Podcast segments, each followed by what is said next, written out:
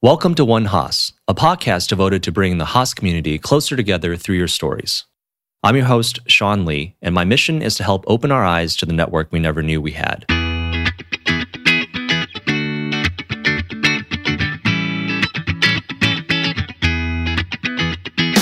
Today I'm joined by David Corfield of the Full Time MBA 2019 class. Welcome to the podcast. Thanks, Sean. Great to be here.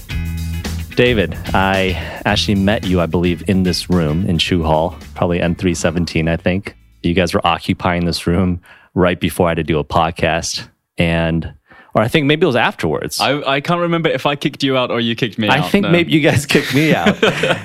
the point is that uh, as you guys were kicking me out, I asked you a little bit about you know what you guys were up to, and you were telling me about the startup that you guys have been working on for the past year.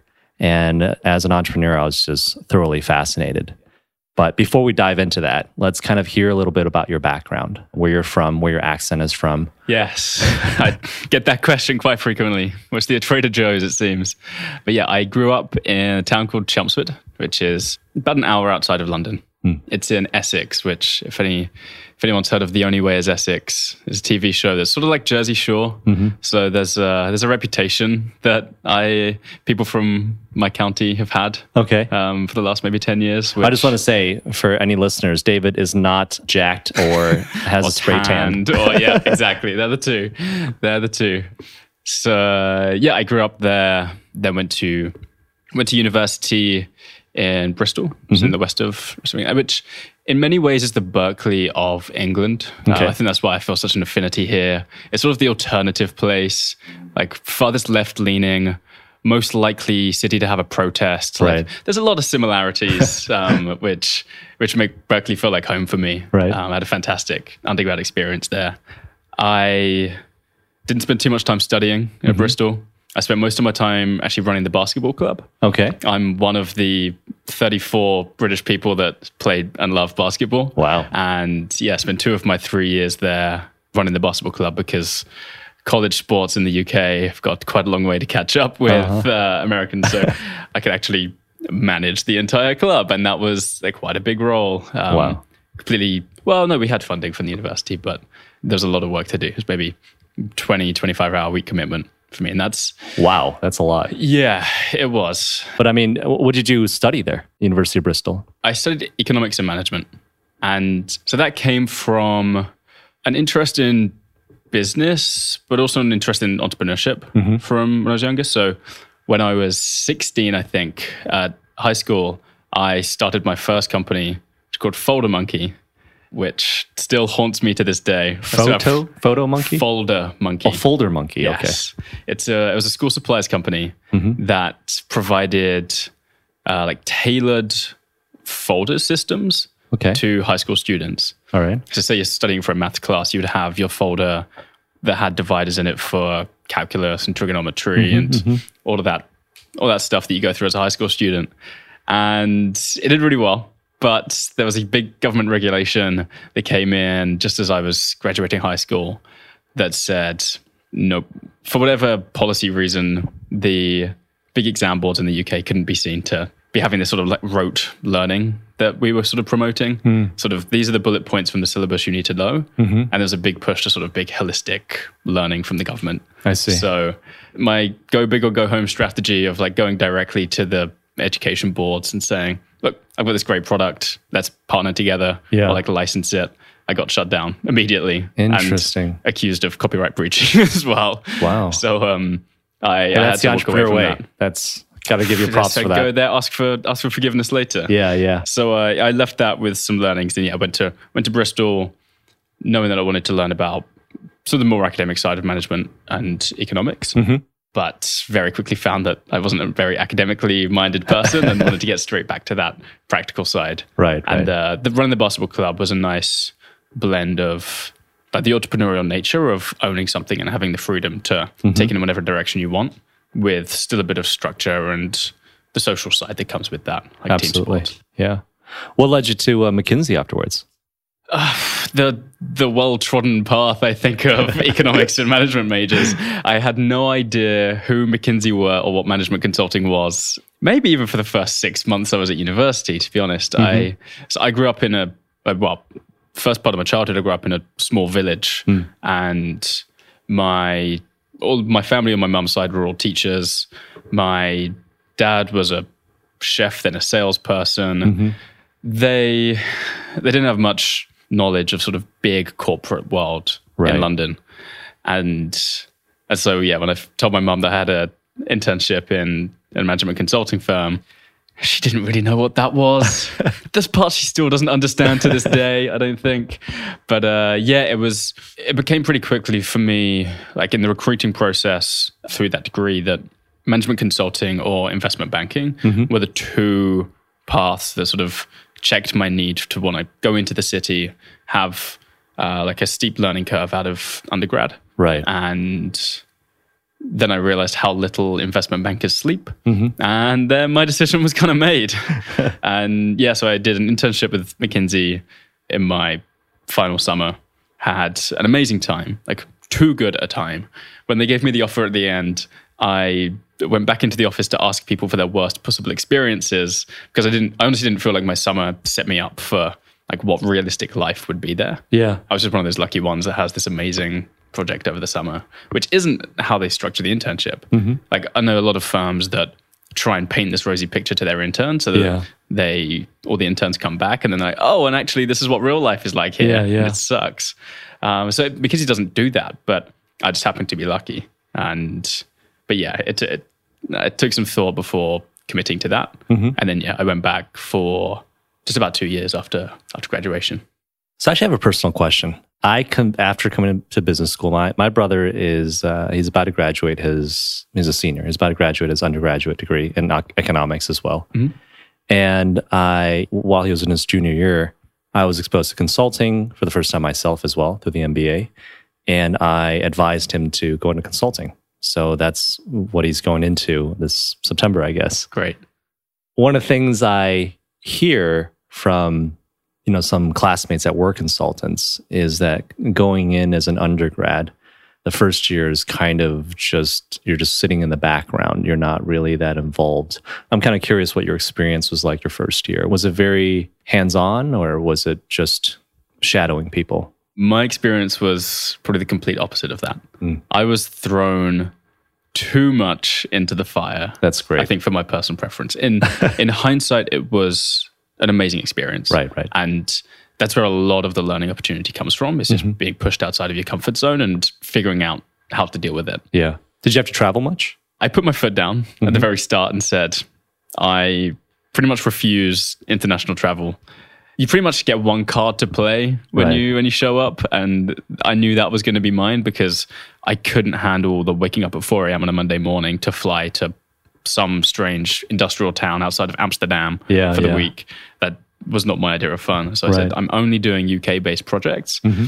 That sadly then meant that they sent me to the most remote parts of the UK that they possibly could. There was uh, there's an industrial town in the north of England that's pretty much on the border of Scotland. Uh-huh. The most grey town you can possibly imagine. Like, Okay. grey is the perfect description of it, not only from a color, but just the atmosphere Right, and right, right. sadly personality of people that you would meet there. Right. But it could have been a lot worse. So I did. I had a fair few projects based in London. Were there any industries that you focused on specifically? No, I had quite a broad range. I did things in like, retail and supermarkets Okay. through to finance in London is obviously a big one. Some government work, some big pharma, quite a lot, quite a wide Wow. range. Uh, and that's kind of the the experience as a business analyst there as well. They try and give you as broad an experience as possible because it's they know you're not bringing any kind of specialism there Right. at that point. So it's all about the learning experience and the breadth rather than the depth. Right, right. And the name of McKinsey doesn't hurt. no, it's definitely it's definitely helped since. Mm-hmm. And I can't imagine being a 21 year old and like it's difficult because that was my only real corporate experience Yeah. before coming to business school. Yeah. I had a an internship in an accounting firm Mm-hmm. for my first summer, which was sort of I was saying, I did the grunt work, stuff nobody else wanted to do. Right, right. One of my favorite things was the 40 minute walk to, uh, it's called Companies House in London. It's where the place, it's the place you go and file all these companies' accounts. And they thought a good use of my time was to do that uh, like on foot in, in person, which is great on like a nice summer summer's day in Yeah. uh, in London, but was not a fantastic learning experience. but yeah, I mean that coming to business school, I kind of only knew the McKinsey way Mm-hmm. of doing things, and yeah, for anyone that has had that experience and other experiences, it's a very different way of doing things. Right. You can say even just the advisory relationship, you're you're outside in. You're not living the day to day of these organizations. Right. And that does beg the question, you know, why the MBA for you at the time that you chose, and also why across the world? why on hmm. the other side of the world? So they are actually quite related things. Okay. more so than, than may seem. So maybe a year into my time at McKinsey, I think it was around that time, mm-hmm. I began to realize I the entrepreneurial spark that I knew I had was starting to be squashed hmm. by these big, slow moving companies and our role to sort of advise them and never actually see that impact ever occur because it could Right. happen five, ten years in the future. And and I knew that McKinsey was never going to give that to me either. They are starting to do a little bit of work advising startups, mm-hmm. but I also knew that I didn't really have the skill set for mm. that. I've been trained to deal with the C suite of FTSE 100 companies. Right, right. I wasn't even equipped to advise startups. So when the when the opportunity came up to to do an MBA, that's really what I went for. Mm-hmm. I knew I was never going to be a McKinsey lifer. Yeah. I really didn't see the appeal of climbing up that um, that corporate ladder. Mm-hmm. So I knew that coming out to California in particular, and taking two years out to to learn the skills needed to be a an advisor to entrepreneurs, mm-hmm. but also just taking the step back to sort of scope out the landscape of what that would even look like Of course. it started to seem like a bit of a no-brainer for me, especially after two years at McKinsey being just a particularly intense experience. I couldn't have maintained that for much longer without taking a decent amount of time off. Right. So I thought, rather than just like a one meet, one month break over the summer, just take a two-year holiday to California. that, that seems like a, a reasonable upgrade. Was Silicon Valley part of the draw, I imagine? Absolutely. Okay. I only applied to California-based schools Makes sense. partly because of the weather, but also no, just knowing that the access to entrepreneurship at Yeah. scale was what I was going for. You know, I heard an interesting thing that you said just a bit ago about impact. And one of the things I think hard about when I talk to and interview entrepreneurs is what drove them or what drives them towards entrepreneurship, right? Now, luckily, nobody at Haas that I've talked to has said money, which is the absolute worst reason ever. A lot of them talk about problem solving, right? And to that respect, impact is actually having an impact is something it sounds like that you crave. And that's not what management consulting can provide as much of. Uh, and that's, uh, this is actually, I've talked to, you know, we've had plenty of consultants on the podcast. And, Sure, yeah. and that is the number one reason why they shift away from from consulting. Even one of my buddies, he he was a consultant for the past 10 years and you know his pitch to move into investment banking during recruiting season was aside from the hours obviously we just ignore that but his pitch was that you know consulting is he felt like was on the back end of the transaction right? Post transaction you're trying to figure out how to integrate what the banker said all the synergies that you're supposed to capture like how do that's that's the consultant's job is come in afterwards whereas uh, he felt like banking for himself was on the forefront of the transaction right? Trying to Making happen. making it happen. He felt like that could have a bigger impact and that's the exact word that he used as well. And so the question i really have to ask you is you know in what areas of impact are you most interested in do you have an idea and you don't have to but Yeah, curious. no, I so I resonate strongly with everything you've just said. I still believe management consultants have impact. It's a lot harder to measure, especially when you're doing big strategy pieces. But I do believe they still have value in the world. no, I, I, That's, I uh, agree but I think the the conversations I have with consultants around here at Haas and elsewhere that have left that is because they want they need the impact to be more tangible for them. Mm. They need to see the impact that they're having Right. on the world. And I think that's particularly true of entrepreneurs. Hmm. So really the well, a part of the founding story for LifeWork, the company I founded about a year ago, was from experiencing a problem myself, mm-hmm. Realizing that the problem existed at scale, and having the entrepreneur's mindset to say, you know what, rather than just address this problem for myself, I'm driven to address it at scale. Hmm. And I think impact for me is addressing a problem at scale. Hmm. So that was the ability to be a remote freelancer mm-hmm. in a sustainable fashion. Like that's the problem that I hit. So I came I came fairly directly from McKinsey to business school. Mm-hmm. But I knew that while I was here, I wanted to build a freelance consultant career for myself. Hmm. If I could do that, and again, it comes back to the original ideas, I wanted to be an advisor to startups. Okay. So if I can come here, I can start to build my own I mean, independent business if as mm-hmm. a freelancer you are like, throughout those two years rather than learning everything and then starting at the end. Right, right. Then that put me in the best position to stay here and continue having that life that I wanted to have. yeah. And I arrived, and in the first month, even, it was really clear how difficult it is to get off the ground as a new freelancer. Certainly in the world that I was dealing with, but Yeah. it's I joke, but you have to know like accounting and finance, Yeah. sales, marketing, some legal stuff. But you basically need to have an MBA Right. to be able to become a become a freelancer, Right. and and that's crazy. An advisor, a freelance advisor. Well, any kind of freelancer. Hmm. Like I was, I'm in the most fortunate position coming from a business background and being in this environment here. Right. But if you want to be a freelance software developer, say, Yeah.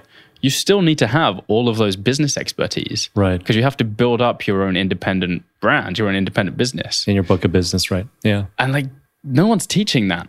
Right. No one's teaching those skills, but we're expecting freelancers to have them. Mm-hmm. So there's a real mismatch in just thinking in society or generally. And so I realized, like, if I was struggling this much with this stuff, and I'm in the most fortunate position to be dealing with with, with it, then wow, this is going to be a problem. Yeah. And yeah, I started digging into it. There were 57 million freelancers in the US Right. in 2017 when I got here. Over a quarter of them churned that year, so sort of had to go back to employment because they couldn't make freelancing work Right. for whatever reason, and crazy high number of people. Yeah. And so that was the moment for me that I transferred from, oh, this is going to be difficult. Like I have a problem that I am going to have to solve for myself to mm-hmm. give myself the career that I want. To freelancing has a problem that hmm. I want to solve to have this impact for a huge number of people. What was the biggest pain point for freelancers aside from having a knowledge base? Yeah, so the biggest one that comes up time and time again, and I've must have spoken to over 100 freelancers by this point, is income insecurity. Hmm. So the idea that you don't know whether you'll have two clients or 10 clients next month. Mm-hmm. And that uncertainty around your income makes it impossible to have a mortgage or securely raise a family. Right. All these other things. Like we live in a world that's kind of based around a stable monthly income Yes. Yeah. like the idea of subscription services and i mean your mortgage is a standard monthly paycheck and all these other things that expect stability in outgoings Right. and for people that don't have stability in income that becomes an extremely stressful and problematic existence to be living Hmm. and it's also a really really hard problem to overcome right. like that's why it's people believe that it's just inherent to freelancing is because there is no solution right now that enables flexibility, mm-hmm. which is obviously why people become freelancers Yeah. in the first place, but also provide security. Hmm. People see that as a trade-off. Right. It's, And it's, they see it as mutually exclusive. Exactly. Hmm. And that's the myth that we hope to break with LifeWork. Do you mind sharing some, I guess, some uh, ideas or what you envision to make it not mutually exclusive? Yes. So that vision is the right word. And we've it's fair to say that we've come at this from a vision vision centric perspective. Mm-hmm. Because we saw the big problem and we knew that it would take a big solution to solve. Right. And for us, that's employing freelancers to give them the security of a monthly paycheck, benefits, healthcare, the, the big one for freelancers, while allowing them to maintain complete autonomy over how they work. Mm-hmm. So they keep the flexibility of remote freelancing, but we provide the security through the sort of traditional existing mechanism of right. employment. So do you are they do they need to guarantee a certain number of hours? Is that the idea? That's going to be the core competency for us mm-hmm. when we get to that phase. Mm-hmm. It becomes a question of supply and demand, mm-hmm. like the demand for work from these people and the supply, like the number of freelancers that we want to provide the security for. Right.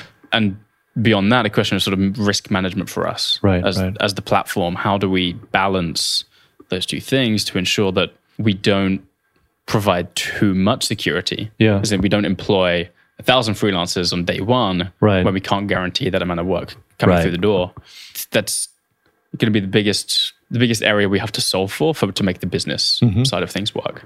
You know, I, I found your idea and the project very interesting from the get go because when I started school, actually before I even started school, I was trying to envision what the future of work will be like. I mean, this has been a big question that mm. even uh, there was a White House study on this a couple of years ago how people crave relatively less and less stability of sorts uh, of the nine to five. Yeah. By stability, I mean that.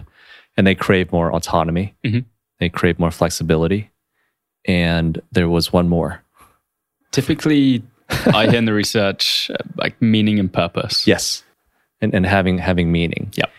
And when I, you know, looked at Uber at the time as a platform, regardless of what people think of the company, I thought, you know, they really kind of spearheaded this idea that you could drive whenever you want, however many hours you want. Sure, it's not, you're not making consulting pay, but even at minimum wage pay, it's still a better option than working at McDonald's. Right. Because McDonald's, yes. you're strapped to clocking in, clocking out, the schedule that somebody else makes and you don't feel that autonomy you don't feel the flexibility obviously and more, most importantly you actually don't feel any meaning and surprisingly you know i, I remember interviewing every single uber lyft driver that mm-hmm. i got yeah. into everyone should do that by the way if they if they don't just ask your uber drivers about their lives yeah i just i just start a conversation with them yeah. just just asking you know do you do you enjoy driving and surprisingly, most of the people said yes because they got to meet new people. Yeah, sure, picking up drunk people throwing up is not the funnest thing in the world, but you do meet interesting people depending on where you are. I think that also varies, right? When you're in LA, you meet a lot of um, aspiring actors or uh, movie execs mm-hmm. or people in finance, and you have really interesting conversations with them, as I've had with them. And they, they feel a sense of community that they're providing something of value to the community, right? That honestly wasn't there before. So to that point, but that's that's just one specific task, right? One specific job. Are there any areas of tasks or jobs that you guys are thinking of focusing on to start? Because I, I can't imagine you know everything on sun would be a good strategy. no, it's a very good point, and possibly the first question that most investors ask when we speak to them. It's worth saying our scope is remote freelancing, mm-hmm. which in itself is limited to what most people would consider white collar professional work. Okay. So anything that can be done with a laptop and an internet connection, sort of the definition of remote. Right. And that covers a, still a very broad range of, of professions. Right. Uh, anything legal, consulting, software development, graphic design, writing, photography in some ways falls under that. There's very wide range. Mm-hmm. We ultimately want to serve everybody, but you're right. Starting somewhere is a wiser strategy. Mm. The way that we're building the system, so we're saying we aren't going to be able to run the employment platform that we envisage for at least two or three years. Mm-hmm. We imagine it. I say it's a, such a big problem that it takes scale as one of the necessary components mm-hmm. for it to be effective. Mm-hmm. So right now we're building up to that with a series of other services that are applicable to pretty much any remote freelancer. Mm. We're starting off with a payment solution that helps them get paid faster, mm-hmm. but we'll also do things like helping them with file their taxes and financial planning and just monitoring their different clients in a CRM system. Like these are the things that will help improve their lives. All of those things have broad appeal.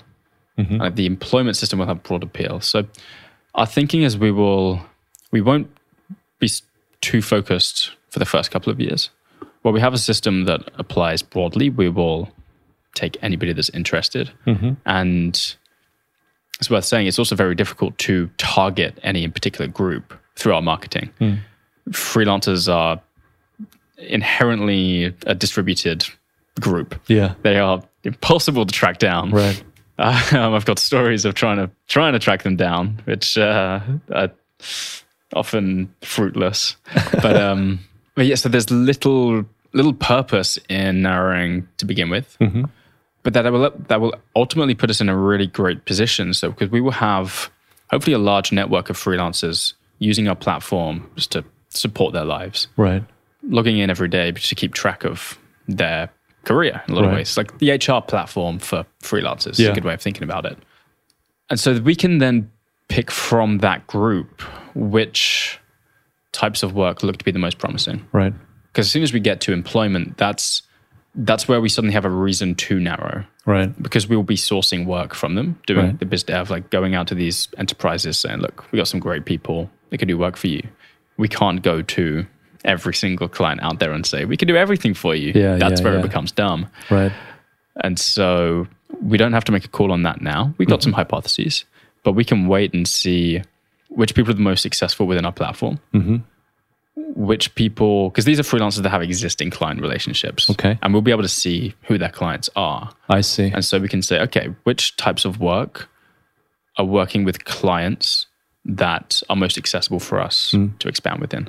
And so, I think you, you touched upon a really important point is that you want to first solve for existing freelancers that do have a relatively consistent book of work, Mhm. a better solution for consistent pay, for healthcare coverage, uh, accounting, you know, things that really these freelancers don't want to deal with. I was just reading about an example of a company that not they weren't servicing freelancers, but they were doing something similar where they're basically making the business side, that the back end, the back office operations much easier for for a certain group of people. And this um, finally understand what LifeWork is about now a little bit better. yeah, I it's a do. complicated one to explain. I mean, just tell people it's it's a back office for freelancers.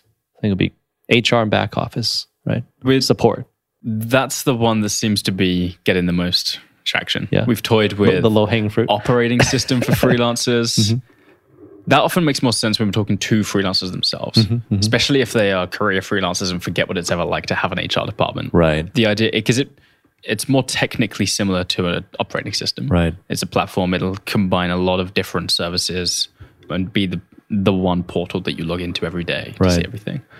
But I think you're right. The analogy to an HR department or like the back office support Mm-hmm. for whatever you're doing is perfect because there are all of these roles that people in the front lines don't want to have to be dealing Yeah, with. It yeah. doesn't make sense for them to be dealing Right. with. It's- and it's- they're not good at it. Yeah. yeah, exactly. That's what we're trying to do. So I I want to ask a tough question. You know, with the recent Upwork IPO Mhm. last year Yes. and the pending Fiverr IPO this year, how does LifeWork differentiate from Upwork or Fiverr? it really comes down to our freelancer first focus.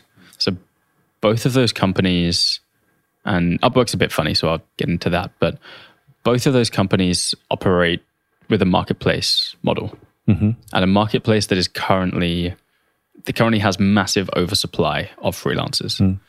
So I think over the last five, maybe ten years, say, individuals, freelancers have realized the benefits of freelancing to them mm-hmm. at a faster rate than enterprises have realized the benefits of using freelancers to getting work done hmm. for them. So right now we're in a place where there's huge oversupply. And so Upwork is accepting like less than 5% of its new freelancer requests mm-hmm. that they get because there's just so many people and there's not enough work.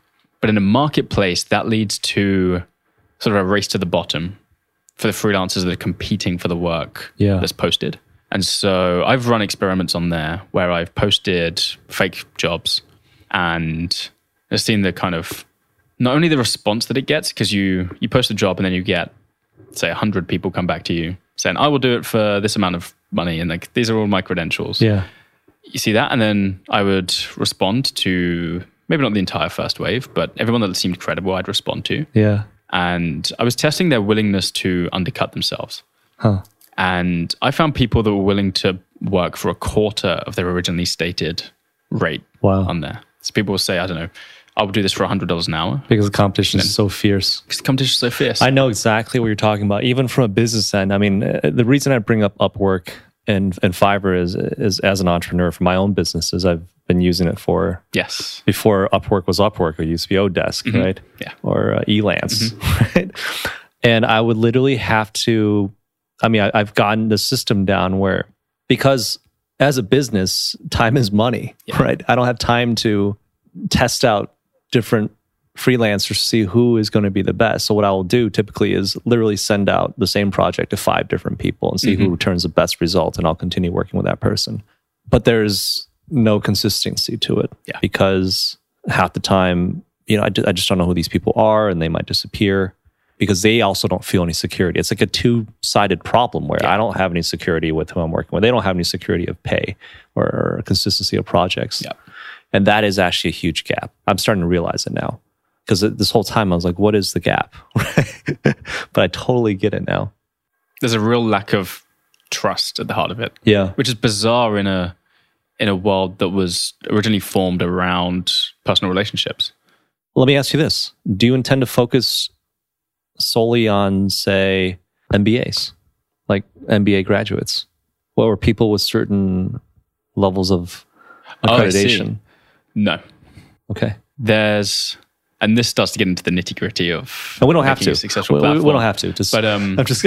no but i I, I don't want to expose too much of the, the no, no, no, sauce no. either. I- so one of one of the things about LifeWork is we are we're building it in a fully transparent way. so Mm, okay. Mm-hmm. one of our core values is transparency, and you start to see it. There's um, I think Buffer is probably the best example of this at the moment, and Joel Gascoigne, fellow Brit, is the CEO there, and he makes his monthly financial statements public, Right. Posts them on Twitter, and is has very few things as sort of secret source to the Right. organization.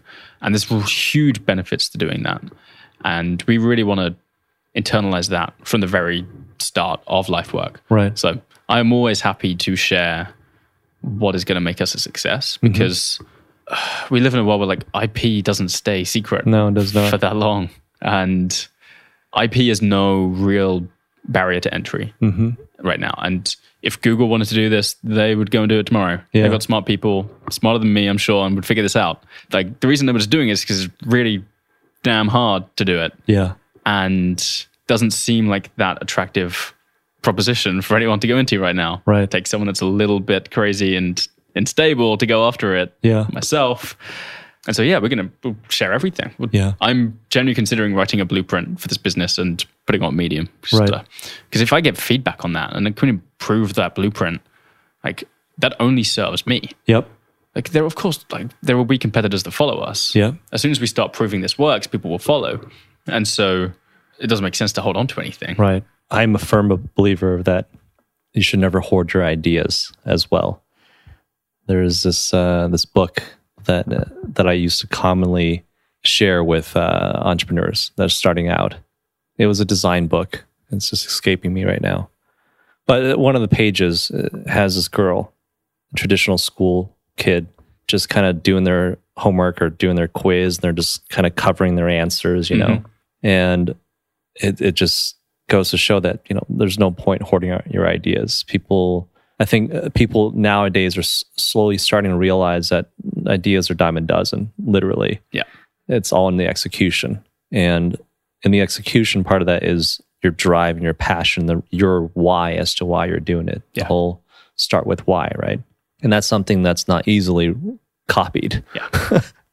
and so I would always, me personally, like even have these crazy ideas because you know, as an entrepreneur, you're just always always looking for problems to solve.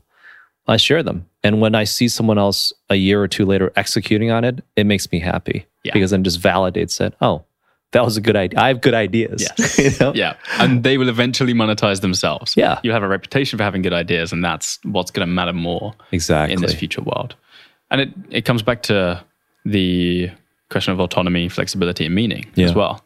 If like we've all worked in organizations that there seem to be secrets at the Yeah. top, and you're in your own little hamster wheel, and it's unclear how you're contributing to to what's going on in the world. Right. So if you really want to empower people, share that with them, include them in that decision making as much as you can. Let me ask you one more question about this actually is, you know, we touched upon autonomy and flexibility. Obviously, it's pretty apparent. But how do you do you intend to tackle this meaning portion? Like how would LifeWork kind of provide people with more meaning? Freelancing. It's a really good question. There's a certain population that finds meaning through the work they do. Mhm. And so I think by enabling to them to focus purely on that rather than all of this business stuff that surrounds it, that we enable them to focus more on that meaning. I like that. That makes a lot of sense. Right. And beyond that, if we can we facilitate them to be more efficient in their work. yeah. So they currently spend 10 hours a week doing all this admin and we Right. take that away. Right. That's 10 hours that they can put into creative work, Yeah. like applying these skills in ways that they personally find meaning. Because Right. there's some people that will never find meaning in the work that they do. Right. Right. But if we free them up to explore their own personal passions, then that's only a good thing. Yeah. Okay, let's switch gears a little bit. David, um, you're about to graduate. Any parting words of wisdom for prospective students or first year MBA students? I think I'd say to any any student anywhere mm-hmm. that is in close proximity to a business school, it is the perfect time to start something. Hmm.